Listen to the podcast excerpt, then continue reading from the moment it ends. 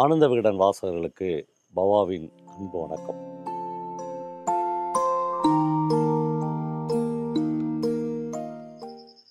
நண்பர்களே இந்த உலகத்தில் மிகப்பெரிய யாருக்கும் வரக்கூடாத ஒரு விஷயமாக பசி என்கிற ஒரு விஷயத்தை எப்பொழுதுமே என்னுடைய மனது ஸ்தம்பித்து நின்று நின்றிருக்கிறது. நான் எப்பொழுதெல்லாம் என்னுடைய சக எழுத்தாளர்களின் கதைகளில் பசியை பற்றியும் சோற்றை பற்றியும் வரிகள் வருகிறதோ அந்த வரிகளை கடக்க முடியாமல் அங்கேயே விழுந்து கிடந்திருக்கிறேன். சா. தமிழ்ச்செல்வனின் பாவனைகள் என்ற ஒரு கதை உண்டு. அந்த கதையில் ஒரு பையனை பற்றி ஒரு ஆறு வயது பையனை பற்றி தமிழ்ச்செல்வன் எழுதும்போது அவன் கால்களை நீட்டி போட்டு உட்கார்ந்து பார்த்தான். ஒரு காலை மடக்கியும் ஒரு காலை நீட்டியும் உட்கார்ந்தான். இரண்டு காலைகளும் இரண்டு கால்களிலும் சப்ராங்கோல் போட்டு உட்கார்ந்து பார்த்தான்.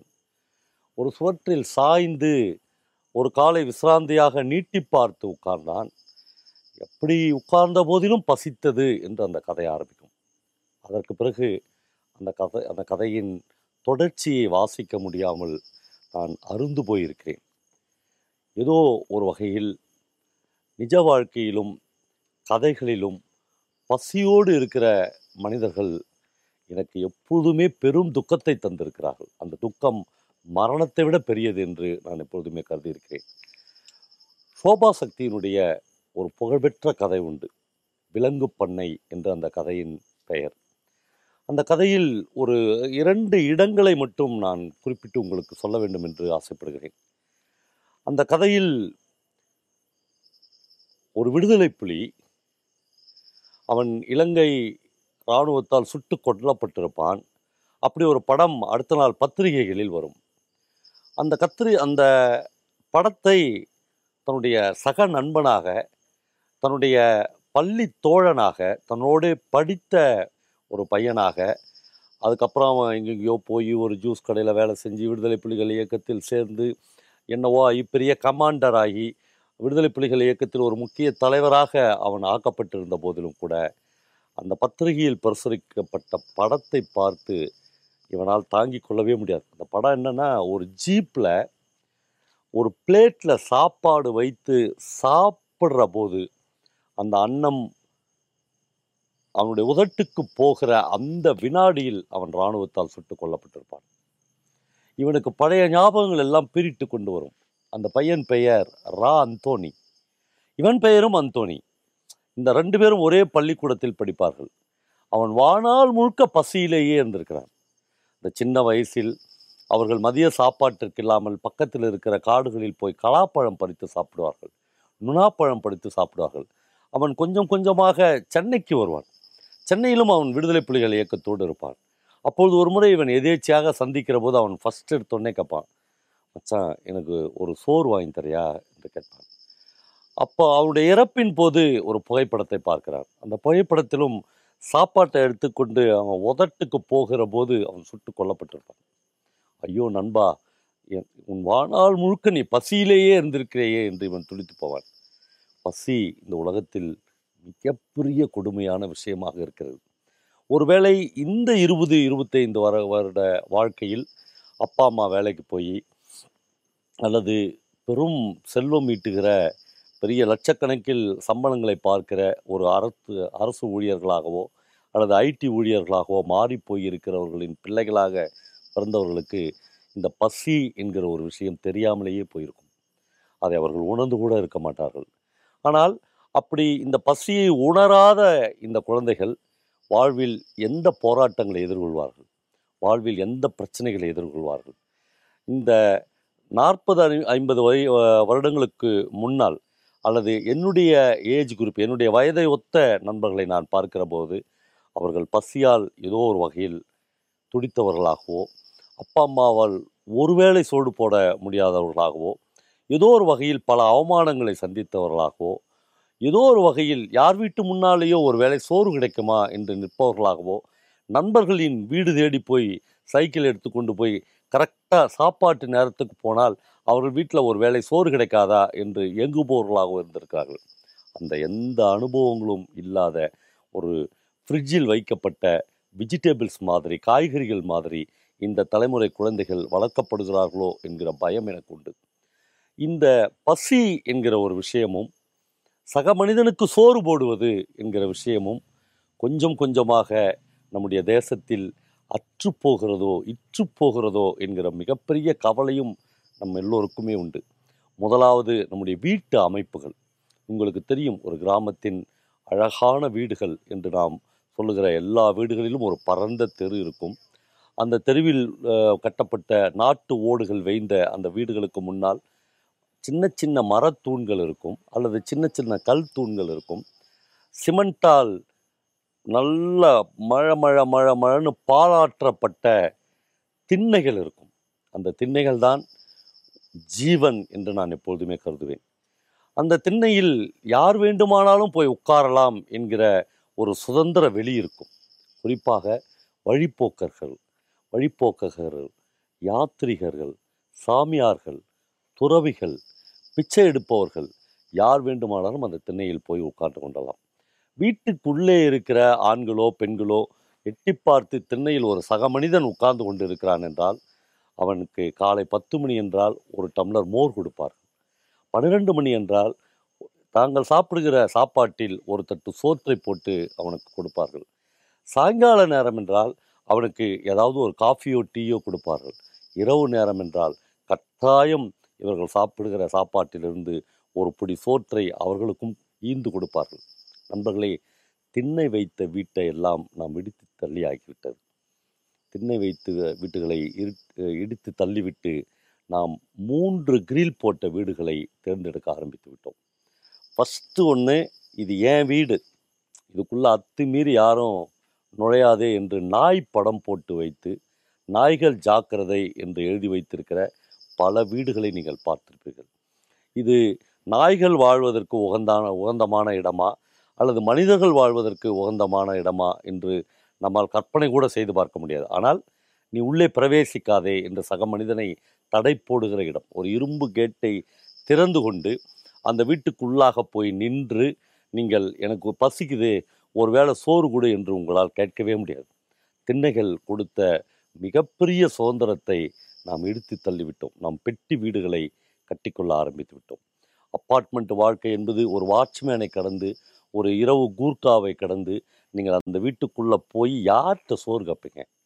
யார்கிட்ட பசிக்குதுமா ரெண்டு இட்லி கொடுமா என்று உங்களால் யாரால் யார்கிட்ட கேட்க முடியும்? சக மனிதர்களுடைய மனது இரும்பு கேட் போட்டு மூட்டு பூட்டப்பட்டு இருக்குது நீங்கள் நினச்சிக்கிறீங்க உங்கள் காம்பவுண்டுக்கு ஒரு கேட் போட்டன். சத்தியமாக இல்லை. உங்களுடைய மனதுக்கு ஒரு மிகப்பெரிய இரும்பு கேட் போட்டு மூடிவிட்டீர்கள். உங்கள் குழந்தைகளை சக மனிதர்களுக்கு உதவக்கூடாது நீங்கள் நீங்கள் வைத்திருக்கிற பல்பம் நாங்கள் வந்து ஜாமெண்ட்ரி பாக்ஸில் பல்பம் இருந்தால் பல்பம் இல்லாத பசங்களுக்கு ரெண்டு பல்பத்தை எடுத்து எங்கள் குழந்தைகள் ஈகையோடு ஈவார்களே அது எல்லாவற்றையும் நாம் அழித்து விட்டோம். இது எந்து இது வந்து எந்து இது எங்கள் அப்பா அம்மா எங்கள் டேடி மம்மி வாங்கி கொடுத்தது என்று இறுக்கி கொள்ள சொல்லி கொடுத்து விட்டோம். அப்படி என்றால் சக மனிதனின் பசியை அறிந்து கொள்ளக்கூடாது என்பதில் நாம் தீர்மானமாகிவிட்டோம் சக மனிதனின் பசியை அறிந்து கொள்ளக்கூடாது. சகமனிதனின் ஏழ்மையை நீங்கள் பார்த்து விடக்கூடாது. வறுமைக்குள்ளே நீங்கள் பிரவேசிக்கக்கூடாது. உங்களுடைய பணக்கார தன்மைக்குள்ளே அவன் பிரவேசிக்கக்கூடாது. இதுதான் அந்த மூன்று கேட் போட்டு கிரில் கேட்டு போட்டு உள்ளே பூட்டிக்கின்னு நாலு ரூமுக்கு ஏசி வைத்துக்கொண்டு நீங்கள் வந்து டைனிங் ஹாலில் சாப்பிட்டு முடித்து நீங்கள் படுத்து நீங்கள் தூங்கி நீங்கள் புணர்ந்து நீங்கள் குழந்தை பெற்று உங்கள் உங்கள் மகளுக்கோ மகனுக்கோ லட்சக்கணக்கில் செலவு பண்ணி ஒரு கல்யாணம் நடத்தி உங்களுடைய டாம்பிகத்தை காமிச்சு அப்புறம் நீங்கள் ஒரு நாள் செத்து போகிறீர்கள். இந்த சின்ன வாழ்க்கையில் மனிதன் எவ்வளவு இறுகி போயிருக்கிறான் என்பதைத்தான் இந்த எல்லா விஷயங்களும் காட்டுகிறது. பெரும் பகுதியினரை மு- முற்றிலுமாக துறந்துவிட்டு முற்றிலுமாக நிராகரித்துவிட்டு நீங்கள் உங்கள் குழந்தைகளுக்கு சொத்து சேர்ப்பதையோ நாம் நம்முடைய குழந்தைகளுக்கு அல்லது நமக்கு மெட்ராஸில் ஒரு வீடு ஊரில் ஒரு வீடு ஒரு பண்ணை வீடு ஒரு கெஸ்ட் ஹவுஸ் என்று அப்படியே நம்முடைய வாழ்க்கையின் விரிவாக்கங்களை செய்து கொண்டே போகிறோமோ போகிறோமே ஒரு நாகரிகம் உள்ள சமூகம் இதை எப்படி பொறுத்து கொள்ளும் என்று எனக்கு தெரியவில்லை. நண்பர்களே சோறு என்கிற ஒரு விஷயம் வருகிற போதெல்லாம் என் அம்மாவின் ஞாபகம் எனக்கு வரும் என் அம்மாவின் பெயர் தனமால். என்ன என்னுடைய அம்மாவை ஆர்ஆர் சீனிவாசன் அவருடைய இறப்பதற்கு ஒரு இரண்டு வருடங்களுக்கு முன்னால் ஒரு ட்ரங்க் பெட்டியின் மீது எங்கள் அம்மா சாப்பிட்டுட்டு பருக்கைகள் கீழே விழாத கையோடு ஒரு புகைப்படம் எடுத்திருக்கிறார். அந்த ஒரே ஒரு புகைப்படத்தை தான் நான் என் வீட்டில் மாட்டி வைத்திருக்கிறேன். அம்மா என்றால் பருக்கை அம்மா என்றால் அன்னம் அம்மா என்றால் சோறு. ஒருபோதும் அம்மா எங்கள் நாலு பேருக்கு உழை வைத்து நான் என் வாழ்க்கையில் பார்த்ததே இல்லை. எங்கள் வீட்டில் எப்பொழுதும் உலை கொதித்து கொண்டே இருக்கும். மனிதர்களை அம்மா தரம் பிரித்து நான் பார்த்ததே இல்லை. இவர்கள் பிச்சைக்காரர்கள் இவர்கள் துறவிகள் இவர்கள் வழிப்போக்கர்கள் இவர்கள் விருந்தினர்கள் இவர்கள் உயர்தர விருந்தினர்கள் இவர்கள் இலக்கியவாதிகள் இவர்கள் கவிஞர்கள் இவர்கள் சினிமா இயக்குனர்கள் என்று அம்மா தரம் பிரித்ததே இல்லை. அம்மாவுக்கு யார் வந்தாலும் வீட்டில் சாப்பிட்டு போப்பா. இப்படி பல அம்மாக்கள் வியாபித்திருந்த இந்த தேசம் இந்த அம்மாக்களுடைய ஜென்ரேஷனுக்கு பிறகு மனைவிகள் இந்த இடத்தை ஆக்கிரமித்த பிறகு ஏன் இந்த மனைவிகள் அம்மாக்களாக மாறாத போனார்? எந்த பெரிய தடை இவர்களுக்கு வந்தது?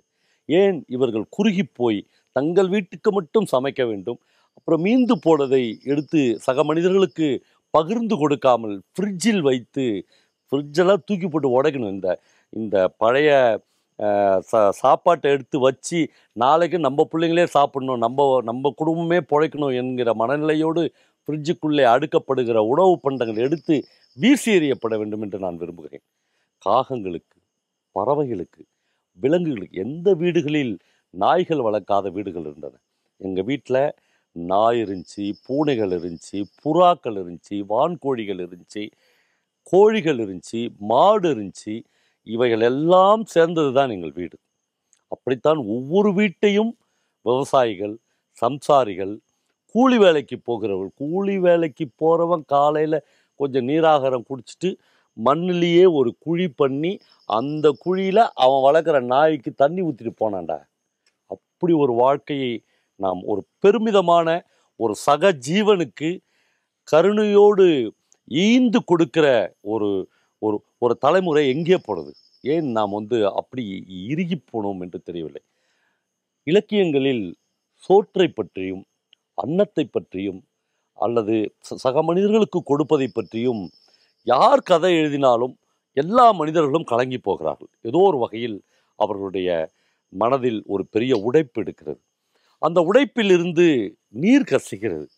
அது ஊற்று நீரைப் போல இருக்கலாம் அல்லது சாக்கடை நீரைப் போல இருக்கலாம். ஒரு கசப்பும் அல்லது ஒரு இனிமையான இடமும் சேர்ந்து இந்த உடைப்பில் தெரிப்பதாகவே நான் நினைக்கிறேன். நண்பர்களே நான் கெத்தேல் சாஹிப் கதை என்று ஒரு கதை சொல்லியிருக்கிறேன். சோற்று கணக்கு என்று ஜெயமோகன் எழுதின அந்த கதை. அந்த கதையை நான் சொன்ன பிறகு கிட்டத்தட்ட எனக்கு ஒரு இருநூறுக்கும் மேற்பட்ட தொலைபேசி அழைப்புகள் வந்திருக்கும். அவைகள் எதுவுமே பேச்சுகள் இல்லை கதறல்கள். அவர்கள் அவைகள் எதுவுமே அந்த மனிதர்களால் பேச முடியாத மௌனங்கள். ஏனென்றால் ஏதோ ஒரு வகையில் அப்பா அம்மாக்களால் துரத்தப்பட்டு அல்லது இவர்கள் வீட்டை திறந் துறந்து ஒரு சினிமா டைரக்டர் ஆகிவிட வேண்டும்.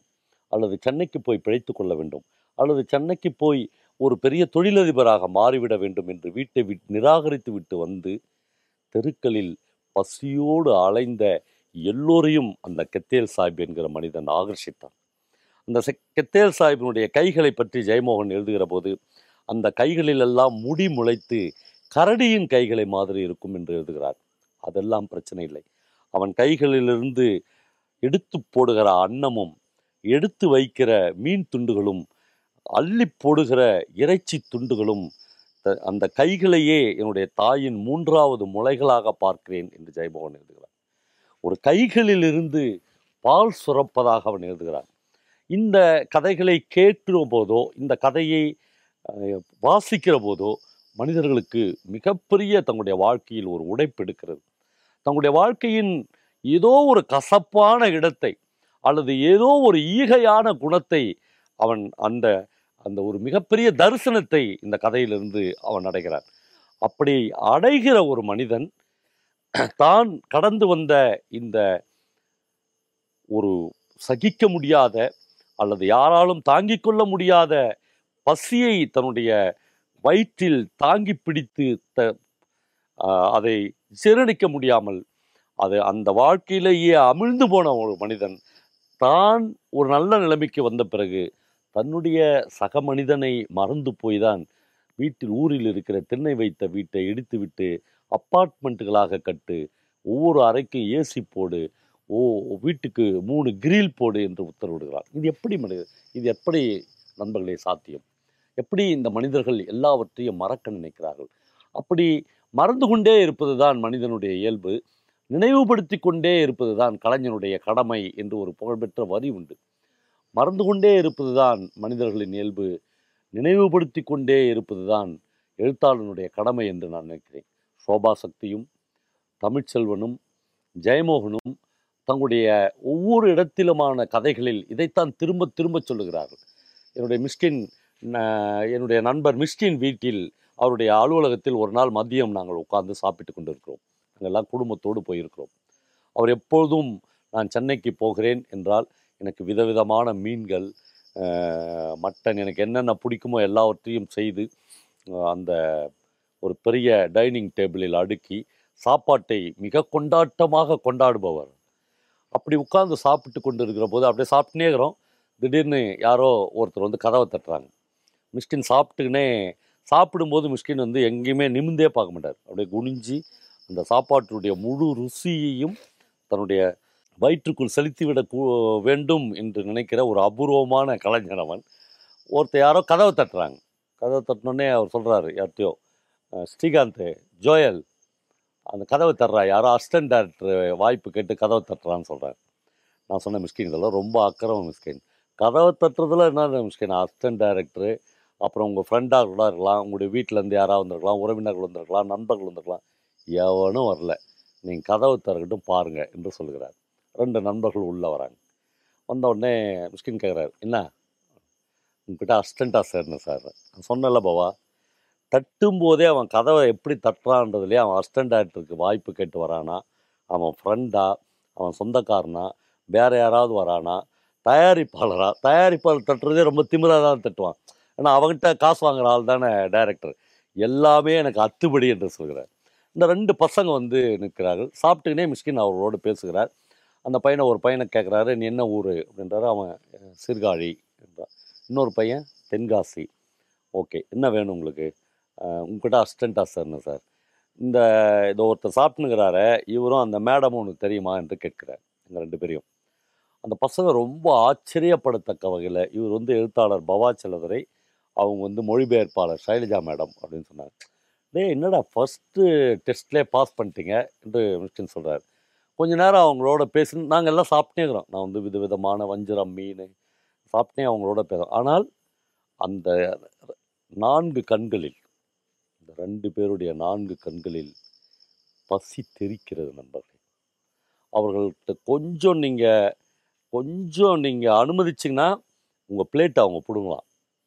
கொஞ்சம் நீங்கள் அனுமதிச்சிங்கன்னா அல்லது அனுமதிக்கலனாலும் அவர்கள் அத்து மீறலாம். பசிக்கிற நேரத்தில் எது வேணாலும் எப்போ வேணாலும் நடக்கும். அந்த வெறியை நான் அவள்கிட்ட அவரோட கண்களை பார்த்துனே இருக்கிறேன். நான் உடனே அவங்கள பார்த்து கேட்குறேன் தம்பி சாப்பிட்டீங்களாடா? அப்படின்னு கேட்குறேன். ரொம்ப அப்படியே ஃப்ராங்காக அவங்க எல்லாருமே நாங்கள் சாப்பிட்டோம் சார் நான்.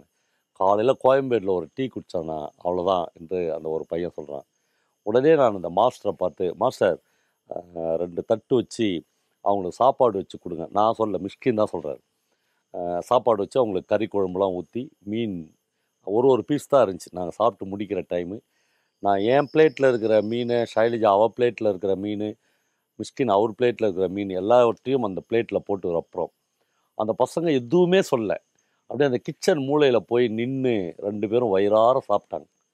சாப்பிட்டா அவங்களுக்கு அப்பொழுதுதான் அந்த கண்களில் பூச்சி பறப்பது நிற்கிறது. அவர்கள் மிகுந்த கருணையோடும் மிகுந்த நன்றியோடும் எங்களை எல்லோரையும் ஏறெடுக்கிறார்கள். அதில் முடிஞ்ச உடனே அந்த பையன் வந்து என்கிட்ட சொன்ன அந்த வரிகள் இன்றைக்கும் ஞாபகம் இருக்கு. பவனா ஒரே நிமிஷம் என்று என்னை உள்ளே கூப்பிட்டு சொல்கிறான் அசிஸ்டன்ட் டைரக்டர் வேலையே வேணாண்ணா இந்த ஒரு வேளை சாப்பிட்டுட்டேண்ணா. இது போதுண்ணா என்று அவர்கள் கண்ணீரோடு விடைபெற்று போனார்கள்.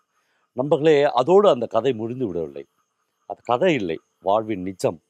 அந்த பையன் எனக்கு முப்பது பக்கத்தில் ஒரு கடிதம் எழுதியிருக்கிறார். என்னை முப்பது நிமிஷம் கூட அந்த மிஷ்கின் ஆஃபீஸில் அவன் பார்த்ததில்லை. ஆனால் ஒருவேளை அவருடைய பசியை தீர்த்தேன் அல்லது நாங்கள் தீர்த்தோம் சேர்ந்து தீர்த்தோம் என்பதற்காக முப்பது பக்க கடிதம் எழுதியிருக்கிறார். இந்த முப்பது பக்க கடிதங்களிலும் விரவி இருப்பது என்ன? எனக்கு அசிஸ்டன்ட் டைரக்டர் போஸ்ட் வேணாம் நான் ஒன்றும் பெரிய டைரக்டராக வேணாம் நான் ஒன்றும் பிஎம்டபிள்யூ கார் வாங்க வேணாம் நான் ஒன்றும் தமிழ் சினிமா எடுத்து அப்படியே உலக அரங்கில் கொண்டு போவேனா? ஒருவேளை சாப்பாடு கொடுத்தல்லடா போதுண்டா என்று நினைக்கிறான். அப்படி என்றால் இந்த உலகம் முழுக்க ஏதோ ஒரு வகையில் ஏதோ ஒரு நாட்டில் மனிதர்கள் பசியால் அலைந்து கொண்டுதான் இருக்கிறார்கள். என் என்னுடைய அம்மா தன்னுடைய எண்பதாவது வயதில் இறந்து போனார்கள்.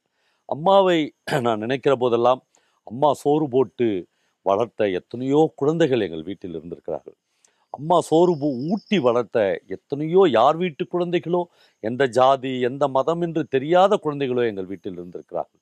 புளிய மரத்துக்கு அடியில் நின்று கொண்டிருந்த கண்ணன் என்கிற ஒரு யாதவர் இனத்தைச் சேர்ந்த ஒருவனை தாம்பால் தட்டு நிறைய அம்மா சோறு போட்டு எங்கள் வீட்டுக்கு அழைத்தது எனக்கு ஞாபகம் இருக்கிறது.